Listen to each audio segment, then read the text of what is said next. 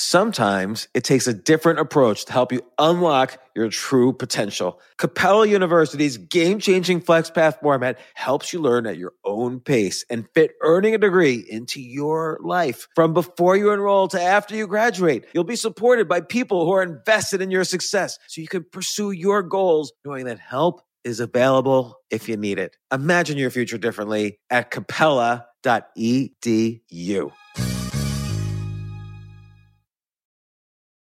Canva presents stories to keep you up at night. It was an ordinary workday until The Singapore presentation is at 3 a.m. the office was shocked. That's when we sleep. Maya made it less scary with Canva. I'll just record my presentation so Singapore can watch it anytime. Record and present anytime with Canva presentations at canva.com. Designed for work.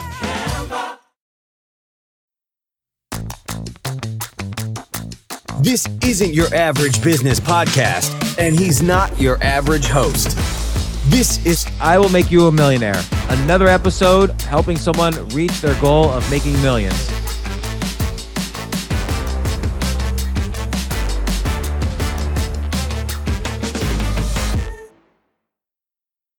What's the interest me in Nigeria? I'm curious. Uh, not very good where he was, but the content was unbelievable. His attitude towards chess and how he was actually born in the slums himself, and chess brought him out of poverty and gave him opportunities he never would have had any other way. How, how did it bring him out of poverty? He started to play chess and then was able to get schooling because of being good at chess. And that's what's happening with the nonprofit is like these kids will b- go to chess tournaments and play against the private k- school kids and then beat them and then get scholarships for them and their family to actually attend schools in Nigeria because of it. Kids that were not going to school at all, kids that were just basically on the streets during the day because they couldn't afford to be in school. So they just kind of roamed the streets. How did you find him to have him on your podcast? Brian Keating, Oh, really? he sent a video I think he tagged you too, Jay. Yeah, Oh, he yeah, tagged yeah. he tagged the both of us, and I looked the guy's story up, and I go, "This is unbelievable." And it's about chess. I'm like, "This is a win-win." That's cool. and then I'm like, "How do I get better at chess?" I'm like, "I want to be an expert or master." And he said he actually brought up this story about a guy on Lichess who's played the most games he's seen out of everyone, over hundred thousand games. And the guy's still a 1200 rated player. He said, What that proves to me is playing more chess doesn't actually make you better at chess. Well, playing blitz chess doesn't make you better at chess. Yes. If you play long games, you're not playing just one game. Your brain is playing like 30 games because you're looking down so many variations and possibilities. You really learn all the potential of a position as opposed to blitz chess, which is just intuition. So I am curious about connecting that to business because to me, it's being able to see the future or kind of strategizing all the different routes of conversation or a business meeting or negotiation or the where your business can go. Like, can we connect that somehow to entrepreneurship? Yeah, in a couple different ways. One is pretty much no matter what you do, the same outcome will happen. Like most moves in most positions, uh, but there are times when there are critical moments where you really need to think and make an important decision and really need to think several steps ahead. Like, if I do this, what will my employees think? What will my investors think? How will the customers react? If I redesign this website, is this too big a decision right now? Like, what does theory say about this? What does uh, my intuition say? Well, what can I calculate uh, specifically? So I think, I think, and as opposed to just blitz, just just doing everything off the seat of your pants and intuitive, that's great if you have a lot of experience and are already good and have experience at slow thinking. But you know, this is like the difference between what Kahneman calls system one thinking and system two thinking. System one's filled with cognitive biases because it's just your gut intuition talking, which is fine most of the time. But system two is when those moments where you really need to think more deeply, just making gut decisions or, or even giving gut advice to people you don't really know their situation. Their situation's a lot deeper than you would know eh, just if they're asking you for advice. Yeah. You know what I mean? Like if you're in a business and you're asking me for advice, I either have to have enormous experience or I have to deeply know what is going on in your specific situation. Because with slow chess, for instance, the game, the position has much more depth than what it would seem to a, a blitz player. Like there's ever there's so many possibilities to analyze, and you're looking for slight, you know, slightly moves that will make me just slightly better, which is not so much in blitz chess, but in slow chess. And so you need that slow ch- chess experience. So I kind of said a lot of things, but if I were to summarize them, one is you need experience in slow business, like really thinking out decisions to have to be able to make have the skill level to make fast decisions. Two, you have to identify what the critical moments are and know that's the moments to think deeply. Don't think deeply over every decision, but know when the critical moments are so you can think deeply about your business situation. Three, your business has a lot more depth and possibility than you can possibly imagine at every level of decision making. That's where I would unpack that.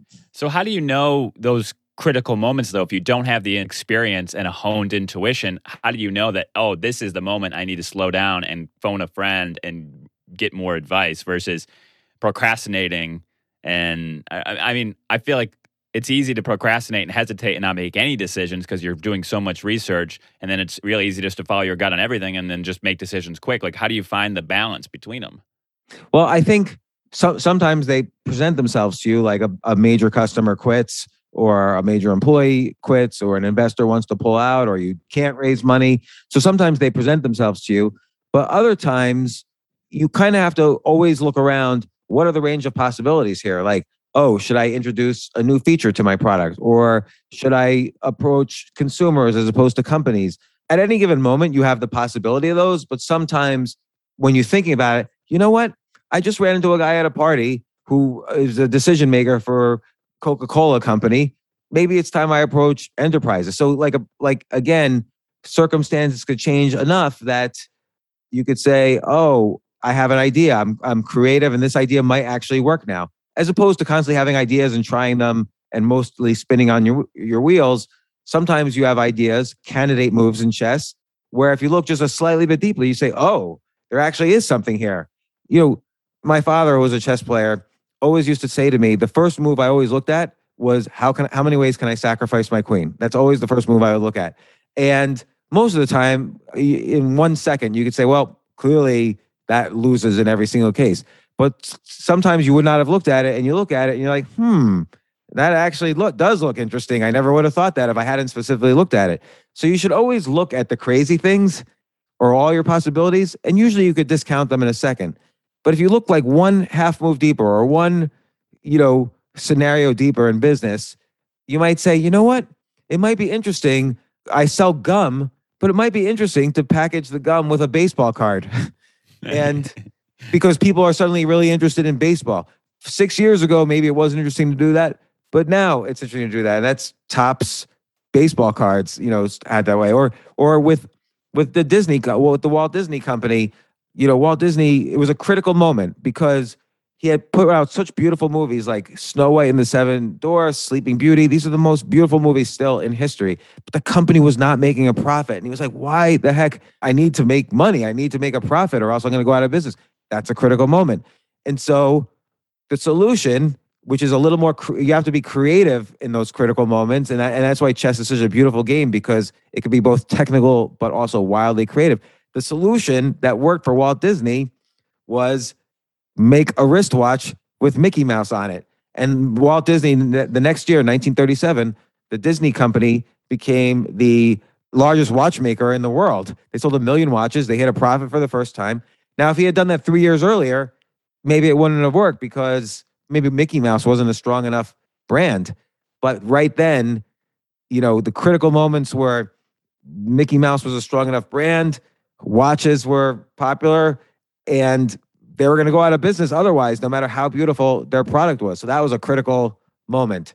Whereas if you're making a lot of money, I mean, the reason why a lot of big businesses aren't very innovative is because they they don't have critical moments. They've buffered their risk so much, which is a good thing if you're a big company. You know, the bigger you are, the harder they fall. So they've buffered their risk so much, but they no longer have critical moments, except like when a CEO dies or or there's a scandal or whatever. Like Johnson and Johnson had a critical moment when someone was putting poison in Tylenol.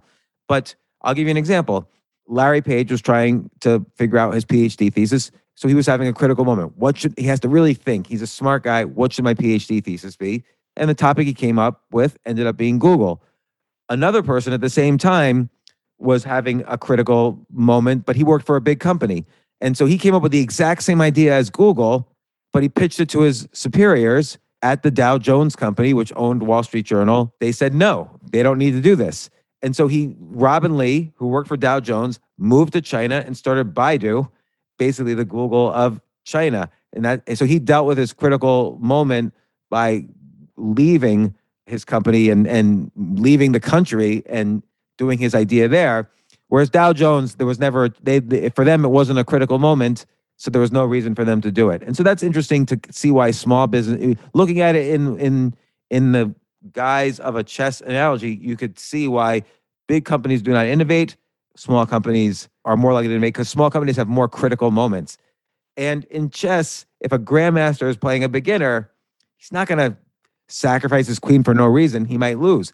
The grandmaster is going to have no critical moments in a game of chess against a beginner or against most people.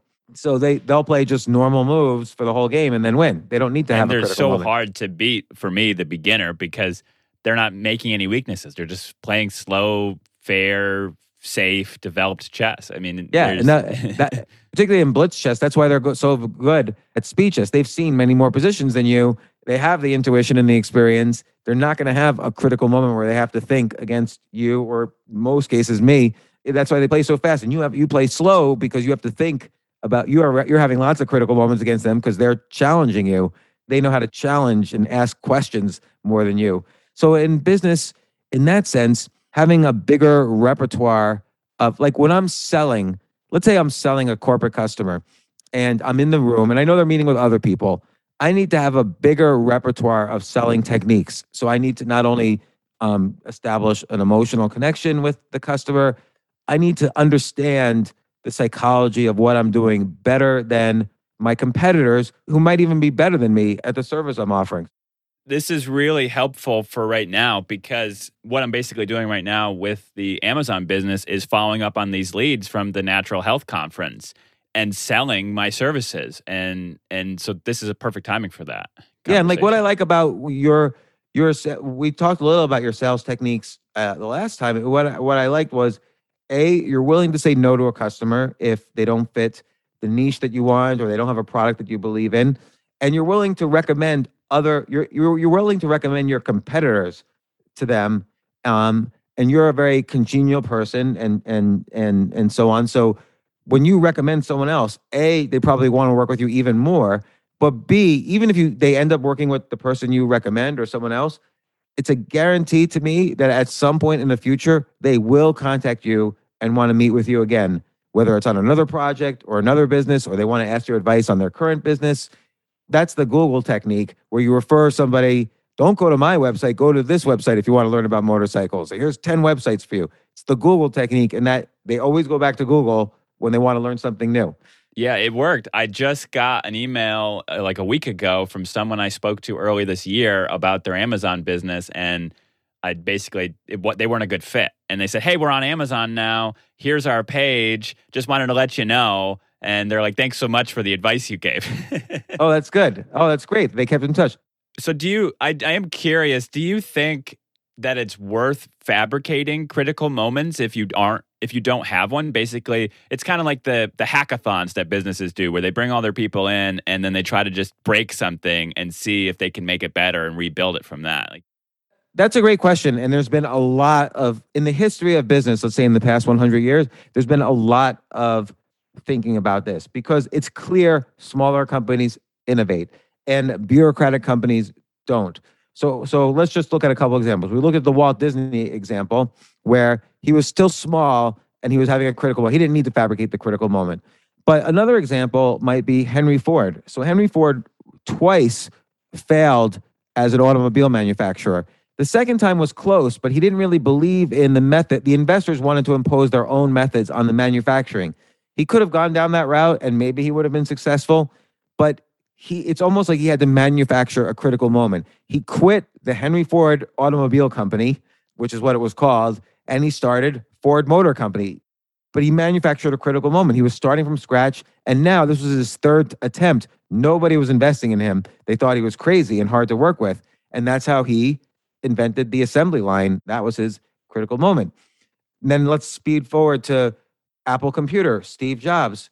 So when he was making the first Macintosh, he set up a completely different office space in a different building and he handpicked a, a small group of people to recreate that like in a garage kind of effect. And and look, the Apple II Plus, the Lisa, these were fine computers, but the Macintosh was really a breakthrough.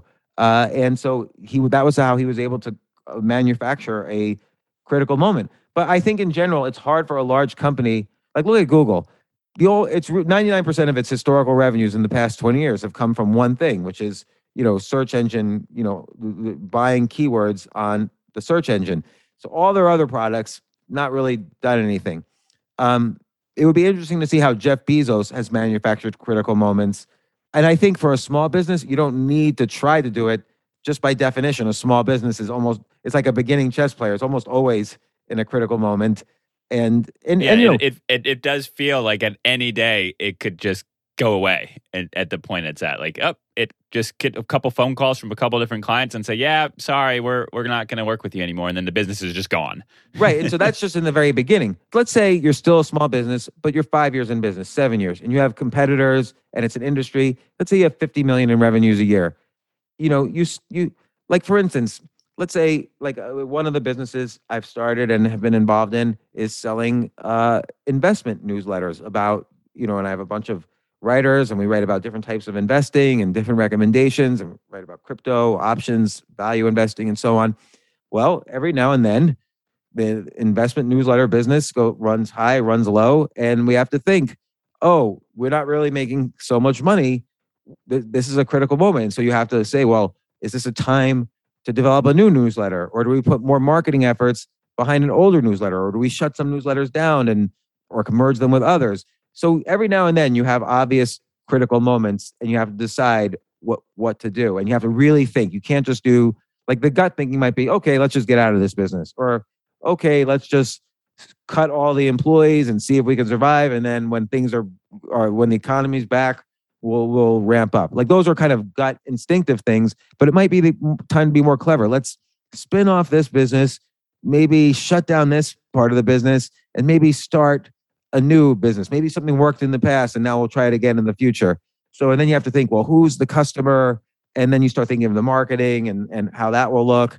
And so that's kind of a a, a- legit critical moment that even a small business might have out of the beginning stage you know where you have to really think like who are the right people who are the right customers what's the right product what's the world interested in that's a critical moment because in, in chess most of the time you're playing someone fairly equal to you in skill that's how tournaments are set up you know you're playing along and like let's say you're you're out of your memory now so okay i i've played all these moves before but he just played a move i don't recognize that's clearly a critical moment uh, maybe we're the first time the queens are off the board and things have settled down, like an attack has settled down. Now the position's converted. That's a critical moment. Or maybe you're attacking and you could see, oh my gosh, this is does this work? Should I do rook takes pawn and give up my rook? And maybe I'll if it doesn't work, I lose the game because I'm down a rook. But if it works, I'm going to checkmate the king. But if I don't do it right now, it seems like I'll never be able to do it again. So that's a critical moment. But that requires a little bit of analysis first to determine if it's a critical moment. So there's all those different types of critical moments. And you can't be playing three minute chess because then you never have time to think any of that through anyway. So No, you can't. You really want to avoid critical moments in three minute chess, which is why someone like this is what's so genius about the current world champion, Magnus Carlsen, is that he plays as opposed to, let's say, Gary Kasparov, top player of all time, perhaps, along with Magnus Carlsen. Gary Kasparov has many critical moments because he plays, you know, crazy, attacking, wild, creative chess.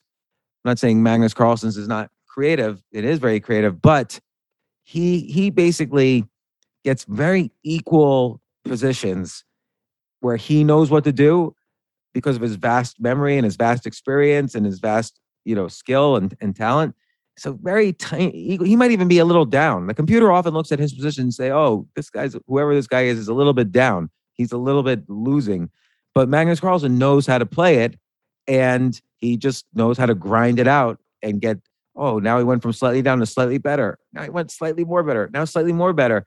That's why he's so good at blitz chess because he's knows how to not have critical moments and still improve the game. He doesn't need to say, "Oh my gosh, if I don't solve this situation, this the game hinges on this." He kind of just knows instinctively how to play drawish equal positions and improve them slightly.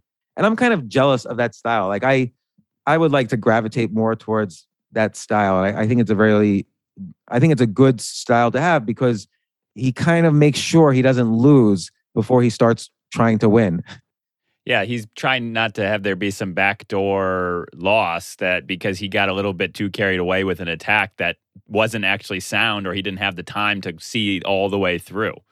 And yeah, that's that's true. And I, I've heard people that play him in fast chess or tournament chess that it feels like he's just wrestling you to the ground slowly, like very like almost like a cobra that's tightening around you, tighter and tighter and tighter and tighter until you literally can't go anywhere. Yeah, he's one of those players where you would where if you're an opponent of his, I would imagine I've never been an opponent of his. He's the type of player where you would think, I, I can't even figure out where I went wrong. I can't. Did I make a wrong move and suddenly I lost? Yeah, you may not have a blunder at all. It may just be just. I mean, can you lose a game of chess without a blunder or a mistake? Uh, I mean, ultimately there is some mistake, but it could be very, very tiny that most people wouldn't recognize, but Magnus Carlsen would recognize it. So you wouldn't recognize, even studying the game later, you wouldn't know that that move, your move, eighth move, caused a problem on move 40. And when you made that eighth move, Magnus Carlsen instantly knew that by move 40, you were going to be dead. But even studying the game afterwards, you probably wouldn't figure, even studying the game with a computer afterwards, you wouldn't be able to tell what was your critical mistake. And Magnus Carlsen would right away say it was your eighth move. And you're like, eighth move, but I didn't you didn't start beating me until move 40. And he's like, but yeah, but I moved my piece here, my that piece there, this piece here because of that eighth move. And that's how I won. That's the beauty of chess right there. That yeah. that is that's what makes it a game that I will never quit playing because you could spend your life trying to improve and still never get to that level. I mean, it's right. endless improvement. And this is like this is like business too. So chess and business are a battle of ideas you have to have ideas that are better than your business competitors, or you have to have ideas better than the industry, or you have to have ideas better than um, your uh, opponents in chess. Like when I let's say I made let's say I was playing someone like Magnus Carlsen and I made my eighth move, and I had an idea like, oh, I'm going to just develop my piece. Doesn't matter which square, I'm just going to develop it. But Magnus Carlsen might have said, oh, well, he developed it on king side, ignoring the queen side. So that means this type of attack on the queen side might work. So I'll start moving my pieces around and see if he responds in, eh, to defend, because he might not realize that the idea of his piece was to defend the queen side, not the king side, in this type of position. So it's a really a battle of ideas and who is more clever and creative with the ideas. That makes sense. And I am curious to when you were doing your your website agency and you were designing websites and selling websites to people, most of the people you were working with didn't understand why they needed one at the time, right? I'm going to make a chess analogy again. It's almost like you have to pick your opening for the opponent. Am I going to play a wild attacking opening or should I play a more strategic opening? And what moves are in that opening? So when I sold my services during that time, let's say 1995, 1996, companies rarely had websites then. Uh, I would have to my opening would be I'd have to express a vision, a very compelling vision, not only why they needed a website, but why they needed a website right now before their competitors developed a website. And what what were the things they were going to do with this? They didn't even know is the website like, can I just put my marketing materials and that's a website? They didn't understand. No, maybe all of your e-commerce is going to be on the web. If you're a TV channel, maybe all of television is going to be on the web you need to start now to start uh, determining. So you need to present this vision. Then, you know, and this is in addition to other sales techniques like establishing a connection and so on. So you need to present a vision of why this is important. Like for you, selling people your services on creating an Amazon seller store, it's a very real fact that people would are 70% more likely to buy something from Amazon, even if than using the company's website, even if it's cheaper on the website. because they just tr- the trust factor is very important. Not that they don't trust your brand, but they trust Yeah. they know Amazon. so when I went to the Natural Health Expo, I researched every single brand that was going to be there in advance. And I said, this is going to be easy. I'm going to find the people that aren't on Amazon, go to their booths, and tell them why they should be on Amazon and how they're missing out. There was only like five or six people out of 750 that weren't already on Amazon. So then I did more research and I realized, okay, they're on Amazon, but they're not doing a great job on Amazon. They're miss, they're not putting videos. They're not. They don't have great graphics. They're not telling a good story. They're they don't have their products organized really well. So they were missing the boat in that fashion on how much effort they were putting forth, not just being there in general. Right. So it's interesting there. So you saw something they needed, but A, they might not realize they needed it. B, they might not want to be told that they're not doing things great. You have to be able to assess that. It could be that the deci- the decision maker made the seller story. He doesn't want to be embarrassed by you saying, "Hey, you guys do a sucky job." Like you know, uh, C, they might not have the, the money or the resources to do it. Uh, D, they might not realize how important it is, uh, and and on and on. So at that point, you have a vision, but there's a disconnect, and you have, and then this is where sales technique comes in. You have to figure out like how to get that foot in the door, which you know, you I, I when we discussed last time, you would go up to people and say, "Oh, oh, you're this product. I love this product. You're outstanding foods, the vegan chip company. Oh my god, I eat your chips every day." And uh, uh, uh, you know, our friend Bill Glazer, and uh, you know, you you have your own personal way of of getting the foot in the door, and then like, look, listen, I do this. I'm not trying to sell you. My technique always is I'm not trying to sell you. You can go in any which way. I'm happy to give advice for free. But if you just do this one thing, you'll probably sell a lot more. Like, oh, I feel like your page is just long enough that I've got to scroll to hit the shop now button. I don't even see the shop now button unless I scroll a little bit. Just make the shop now button at the top of it and you'll blah blah blah. So so you get something for free and you're like, you know, that's they could say, you know, you're you're right. You're kind of right about that. That's cool. Any other ideas? Look, I'm I'm checking out everybody right now, but I love your product. I love your site. I love what you guys stand for. I would really let's just follow up. What's your email address? I'll give you my email address. I will follow up with you with more ideas. And then probably if I were you, I would just give like 10 ideas, like all the ideas for free, because still they need somebody to implement it and maintain it. Yep. Right. If you say, if you say, look, uh, this is what I do for a living, so I, I have ideas, but I'd love to meet you. They're like, oh well, well, that guy was interesting, but no more.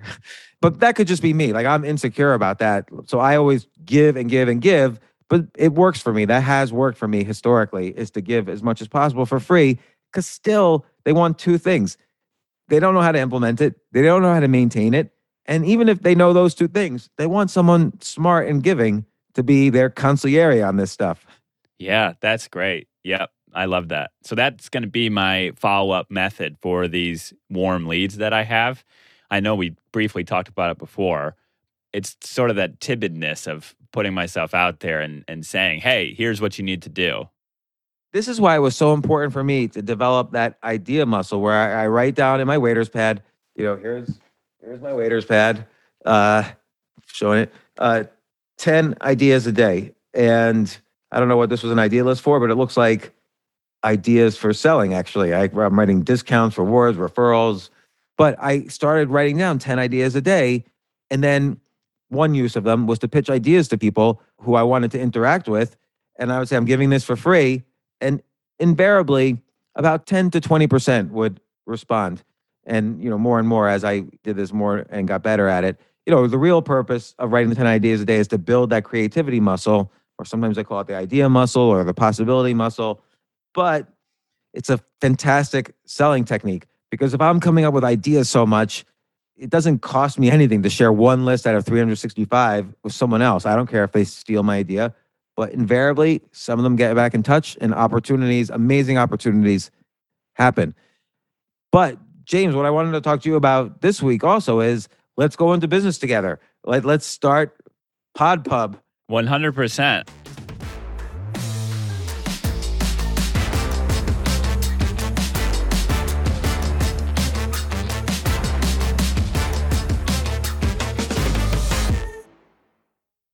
Yes, it's totally true.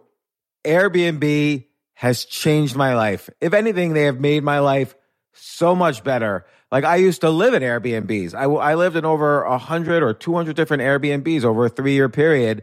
And I loved it. I loved, I became a really good guest of Airbnbs and I got to know lots of hosts. So when I initially owned a house, I, of course, the first thing I thought was, I'm going to turn my house into an Airbnb because I travel a lot. So why leave my house unused when I can make a side income by letting others Airbnb my house or come to stay in my house as guests and having my own Airbnb or, or being a host for Airbnb has allowed me to do just that. And I've met other hosts. I've actually spoken at Airbnb's host conference. I think it was in 2017.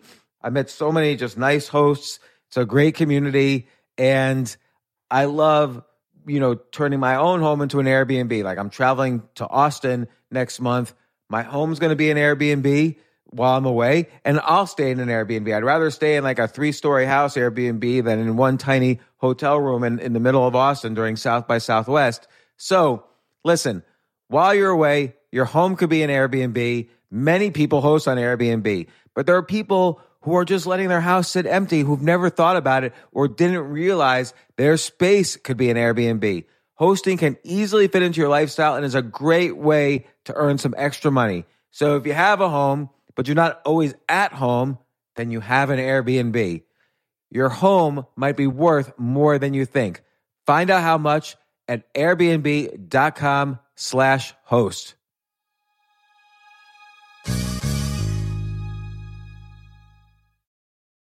Daylight savings time is starting up again.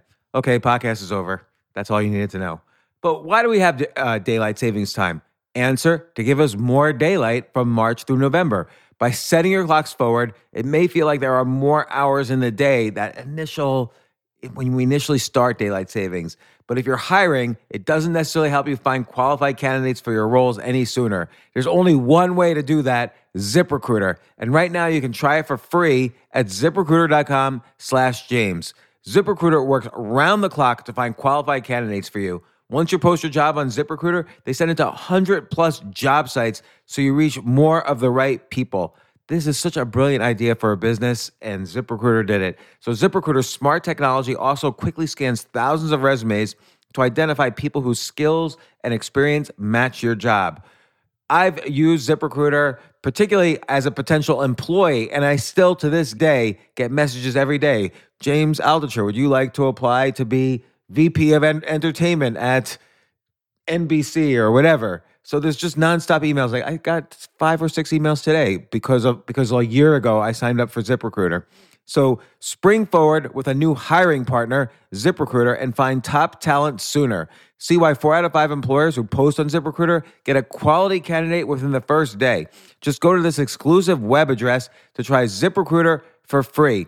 ZipRecruiter.com slash James. Once again, that's ZipRecruiter.com slash James. ZipRecruiter, the smartest way to hire.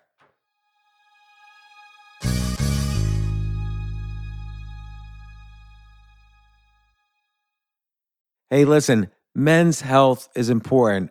Men act all cocky and like they don't need anything. But the reality is, as you get older, there's some things you need.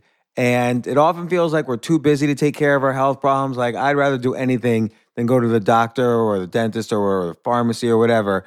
But now you don't have to waste your time if you use HIMS. HIMS, H I M S, HIMS is changing men's healthcare by providing simple and convenient access to science backed treatments for erectile dysfunction, hair loss, weight loss, and more. The entire process is 100% online, so you get a new routine of improving your overall health faster. Jay, you listening to all this? Yes, I definitely gonna use HIMS from now Not on. that you need it. You're you're young and healthy. James, I'm 35. You, you're getting there. You might you might need it. Who knows? But if prescribed, your medication ships directly to you for free and in discreet packaging. No insurance is needed. You can manage your plan on the HIMS app, track progress, and learn more about your conditions and how to treat them from leading medical experts. Start your free online visit today at hims.com slash James. Could you imagine that there's a whole section just with my name on it? hims.com slash James. That's how I how much I am representative of the kind of person who needs Hims. That's H-I-M-S dot com slash James for your personalized treatment options. Hims.com slash James. Prescriptions require an online consultation with a healthcare provider who will determine if appropriate. Restrictions apply. See hims.com slash James for details and important safety information. Subscription required. Price varies based on product and subscription plan.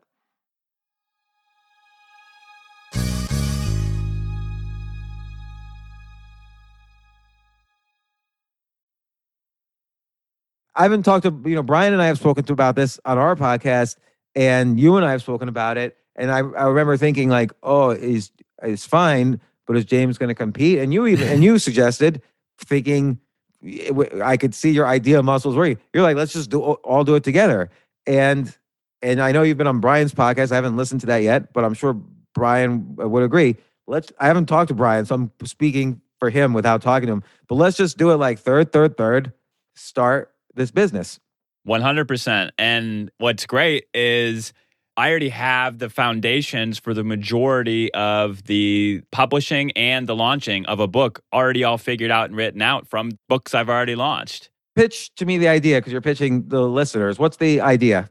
Well, so if if you've got a podcast and you've re- interviewed 10 people or 100 people or 1000 people, you've already got a treasure trove of fantastic interviews that just need to be repackaged and in a different medium because not everyone's going to listen to your hour, hour and a half, or 45 minute long podcast. But when you have just a, a bite sized book on a specific topic, let's just say it's the resistance of growing your business with James Altucher, and it takes all the interviews that you've done with business leaders and entrepreneurs and then gets one nugget of information from each of them. It's just so easy to follow I would even give a, a even simpler example. I've interviewed various categories of people. One category, if you could categorize this as a category, is I've interviewed a lot of billionaires. I took all the interviews with billionaires, edited them heavily, wrote big intros and outros for them, what I learned and what the experience was, and and wrote an intro to the whole thing, like what are the common threads of billionaires. And then I had a book, Think Like a Billionaire, which I published on Scribd uh, and it was one of their first Scribd originals. It was, I guess, a quote unquote bestseller on their platform. Brian Keating has interviewed a bunch of Nobel Prize winners.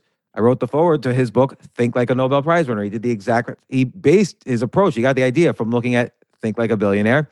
And of course, the classic example, the first example I think I've seen of this is Tim Ferriss's Tools of Titans.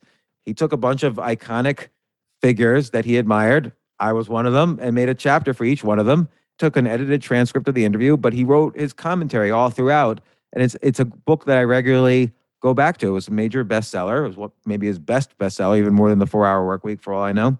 And Howard Stern's book was like that too. It was yeah. not podcast interviews; it was interview interviews. Yeah, his book I think was about interviewing, and and it wasn't about any one category. Whereas Brian Keating's was about how to be a Nobel Prize winner, or like for instance, I've interviewed a lot of comedians. Like I've had a thousand interviews. So I could make think like a billionaire, think like a stand-up comedian, think like a, a Hall of Fame athlete, think like a movie star. Like I have so many categories. I could probably have 20 books.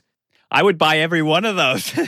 I would too. Like if Tim Ferriss did it, I would, I would, I would certainly do it. And if Brian Keating did it, or or Joe Rogan, or uh, Eric Weinstein, or any of these, any of these people who do these uh, interview podcast, Marc Maron. So I listen to Tim Ferriss's podcast. I listen to your podcast. I listen to Brian Keating's podcast. What's the benefit to me, the listener of the show, to now go buy the book if I've already heard a lot of the episodes? Well, okay, there's a that's a great question. So first off, the end user. So this is an interesting question because if we're setting up this company where we help podcasters publish books of their material, our customer, of course, is the podcaster but the end user of the product is the fan of either the topic or Tim Ferriss or, or whoever. So the benefit to them is James, in his interview with Mark Cuban, had only asked questions. He only had so much time to talk to Mark Cuban. What else does he have to say? What insights? How did this interview with Mark Cuban help him in his life? What was the background of him? Does he know Mark Cuban? Did he, you know, how did he get him on the podcast? Was there anything he left out? Was there anything Mark Cuban said that changed the way James approaches business? What happened after the interview? Did James's life change because of something Ken Langone said? You know, and also just how does James learn things? Does he remember everything from these interviews, or what's the why did he do this? Why does he have to do this? Like in Tools of the Titans, Tim Ferriss explained that he kind of forgot a lot of his podcasts. So he had to re-listen to them. He was going through a hard time in his life, and he wanted to re-listen to a lot of these podcasts that inspired him, and that led to Tools of the Titans. So there's like more backstory. There's more insights. If you were a fan of Tim Ferriss, you want to see his greater insights in and around the topic, and maybe he has some gossipy things and stories to tell too about some of the people he interviewed and, and like what happened and what they laughed about and what they cried about, whatever. And, you know, particularly with Brian Keating, who wrote the book, you know, losing the Nobel Prize, it's interesting to see his own reflections on these great Nobel Prize winners because he is a student of the Nobel Prize and close to winning it at any given point. So, what is he? He might get enough information from this, he could win the Nobel Prize. And I want to go on that journey with him by reading the book. But also, it's the spoken wheel approach. So, I write about this and skip the line. You're not a podcaster, or you're not a writer, or you're not an interviewer. What you are is, like, for instance, you, you know, Brian Keating, he has a podcast let's say, about great intelligence, and that covers many people who have won the Nobel Prize. And and what does it take to be, you know, so intelligent you could you could change the world with your discoveries? And so that's the wheel. And one spoke is the podcast. Another spoke is he's a professor. Another spoke is uh, books. And so it could be that people who never heard of you before, never listened to your podcast, go go in the bookstore, go on Amazon, and they see think like a Nobel Prize winner, and they're like, "Oh, I'd like to think like a Nobel Prize winner," and they get Brian's book, and that's another spoke by which people become exposed to Brian's vision of the world, or Tim Ferriss's vision of the world, or my vision of the world. So for the podcaster, you're missing out. You're leaving money and audience on the table by not using as many spokes as possible. So yes, maybe live stream on Twitch some of your interviews. Maybe um, put on a YouTube channel for your podcast, something I don't really do. Maybe make books, maybe make audiobooks, maybe uh, make another podcast that's five minute summaries of each podcast. Who knows? I'm just making it up, but you, you, you know, or if you're if you're the type of person who has a Bitcoin podcast, like it's all about Bitcoin, okay, write a book about Bitcoin, do a podcast about Bitcoin, start a hedge fund for crypto, start a venture capital fund funding crypto related companies, uh, and on and on. So write articles for the big crypto websites about crypto. Maybe start a paid newsletter about crypto, a free newsletter about crypto, which you sell ads on. So there's you always have to take a step back. What's the wheel, and then what are the spokes?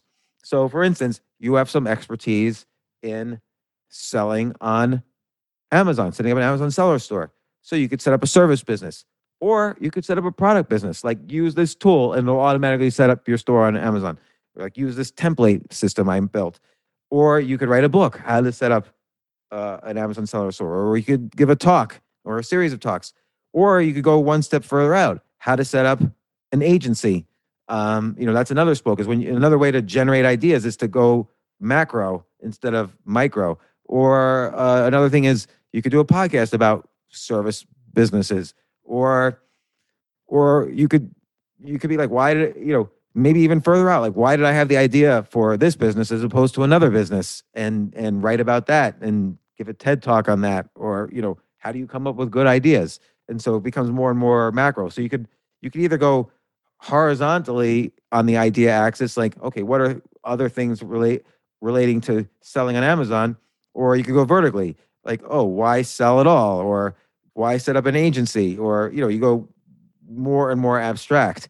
And that's how you generate spokes to that, the wheel that is you.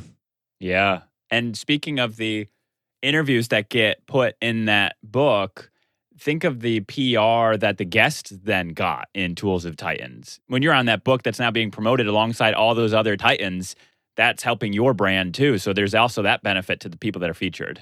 Absolutely. I am a Titan. I can say it because I'm in the book, Tools of the Titans. That should be on your LinkedIn page. yeah. 2016, Titan. Yeah, exactly.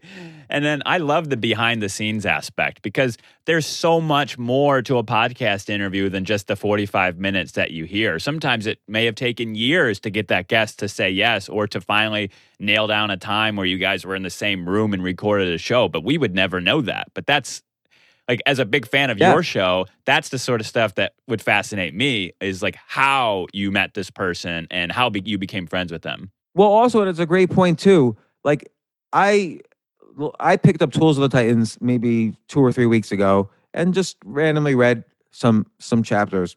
Now, I would if I'm looking at Tim Ferriss's podcast, even if I look at the last 100 episodes, I would not have seen the people who I read about in Tools of the Titans because these were more than 100 episodes ago for him. So I never would have listened to those podcasts. It's an and and the information is still fresh. I mean, this is you know, if someone's a good interviewer, they're getting timeless information. They're not saying, "Well, what did you think about what happened in Afghanistan yesterday?" They're saying, "How did you become who you are? Like, how did you survive those failures? How did you, you know, get out of drug addiction or whatever?" And uh, you know, it's just a way for me even, and I know I've listened to those podcasts originally. I know he's interviewed them, but I probably would never listen to that podcast again. But I probably don't remember those podcasts very well because they were five years ago. Well, and think about the fact that Tim curated those parts of the podcast. He's listened, he's interviewed all these people, and these were the moments that were most important to him. So it's like a masterclass on his show. Right here were the people, and here were the moments in that interview because he doesn't have the whole transcripts. And then here's his commentary. So it's insanely valuable to either to everybody because how else are you going to get like for Brian Keating? There's no other book out there that's uh, a really smart analysis of a group of Nobel Prize winners in physics and how they think the way they do. That Think Like a Nobel Prize Winner is the only book in the world like that. And again, you might be interested in that, but you don't listen to podcasts. So this is your exposure to it. Or maybe five years from now, I don't want to re listen to all of Brian's podcast, but I want to read that book again. So yeah. that's the way to do it. Like if I knew who he was. And like I said, if, if you start listening to Brian five years from now, you'll never listen to these older episodes. People just don't do that. Like, like our long tail of podcasts is very, it's not very big. There's a long tail, but it's it doesn't get as many views as the current episodes. So, uh, you know, there's a lot of reasons why somebody should buy a book like that because how else am I going to learn to think like a Nobel Prize winner? I, I've got an almost Nobel Prize winner who interviewed all of them and then giving his insights into all that. And he has a good relationship. So they're being vulnerable with him and so on. And B, uh, it's good s- uh, ways to get his insights and, and, and it's a good way to explore his podcast without, if I don't listen to podcasts. Yeah. And after reading that book, there were some of those uh, folks that he interviewed in the book that I wanted to go back and listen to the podcast. I thought it would be over my head and I wouldn't be able to understand it. But then after reading the book, I go, wow, he's speaking things that I could benefit from about creativity or public speaking or uh, handling criticism and having confidence and all these other things that are so applicable to me. And by the way, think about it from the podcaster's perspective also. If he writes this book and then he asks me to be on his podcast, a little bit in the back of my mind, uh, if I'm trying to decide which podcast to go on, you know, XYZ's or Brian Keating's, well, in the back of my mind, I'm thinking a little bit, oh, he might write a book about this. Maybe I'll be in that too. So, you know, it's it's great for the podcaster, not to mention, you know, there's money to be made.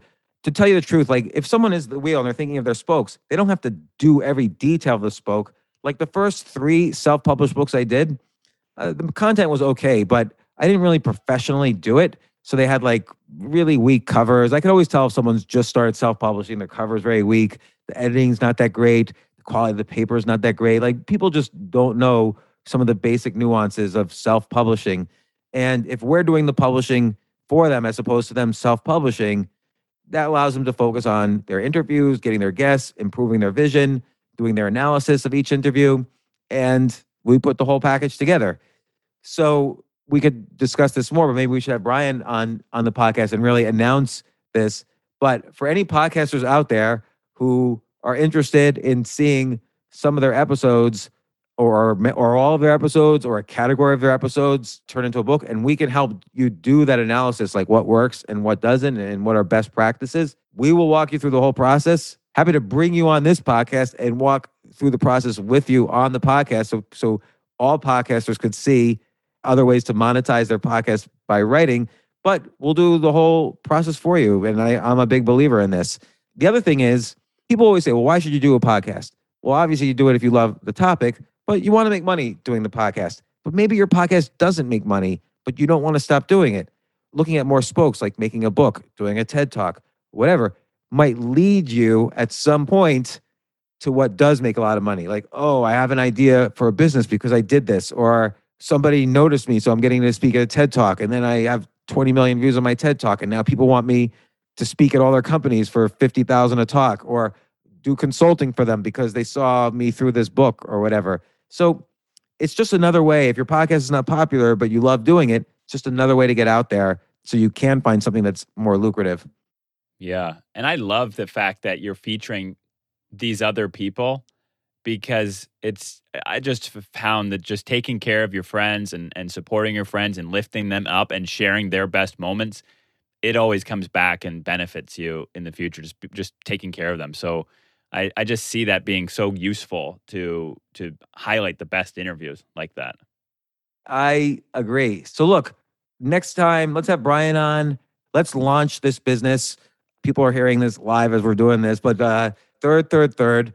I know Brian and I could generate a lot of interest and, and customers for us. We've both had exp- I've had a lot of experience self-publishing. I've written a ton of articles about self-publishing. I've written a book somewhere or other about self-publishing or a course. You've had a lot of experience self-publishing. You helped. Um, I don't know if you, they say the names, but you've helped quite a few podcasters already publish books. And so I think uh, we're we're the dream team to do this. Competition is welcome. There's there's two million podcasts out there, so knock yourself out. And if anybody wants to reach out to James or me, uh, James Quandahl, who's on the podcast, and or me, get in touch with us somehow. There's a lot of ways to get in touch with us, and we'll feature you on here and give you best practices for free for how to turn your podcast into a book. You don't even have to use us. That'd be a good way for us to experiment and see if uh, there's demand for this sort of thing. So, or just let us know and if you want to use our services. And uh, this the company will be will be called PodPub. I think I don't know if we have the URL for that or anything. Maybe we should do that before we launch this podcast. And I've got to talk to Brian, make sure this is all kosher. And uh, uh, what do you think, James? I think it sounds great, and we we really want to help you to get your message further, and this is a great way to do that. Yeah, and then we could even start figuring out how to automate part of this process as well. Like, uh, you know, in terms of the transcripts, you know, it's how how do, we could do everything from kind of the technical stuff, like tr- you know, arrange the transcription services, help you pick the episodes, help you curate, help you format, you know, your thinking around this, and then all the way to the editing, and then cover design, uh, publishing, of course, marketing, uh, uh, and again, what the best practices are each step of the way. And some of the services that we'll have to provide in order to create a book may be helpful for the show in general, as far as creating better show notes and the transcription mm-hmm. services. Like, if that's not being done already, we're going to have to do that in order to f- catalog all the information. And then they should provide that on their website and, and provide more value to the listeners. Yeah, that's a great idea. That's a really good idea. So, anyway, James, we talked briefly about the Amazon seller stuff. We talked about we we launched the entire business on this episode officially. Uh, I know we didn't. I didn't really get the full update from you, but this is already oh, an hour. I think this is a good podcast. People should call us and contact us if they want to use these services or want to come on my podcast and be the first customer or the first two customers. And uh, or we can even convince Brian to do that as well. Good stuff. Let's meet again in a week or two. All right. Thank you.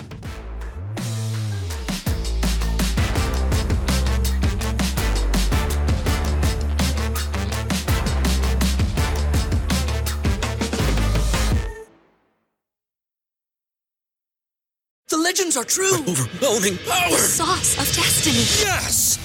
The most legendary sauce has arrived as McDonald's transforms into the anime world of WcDonald's. The greatest flavors unite in all new savory chili McDonald's sauce to make your 10-piece Wick Nuggets, fries, and Sprite ultra powerful. Unlock manga comics with every meal and sit down for a new anime short every week only at WcDonald's. Ba-da-ba-ba-ba, go! At participating McDonald's for a limited time while supplies last.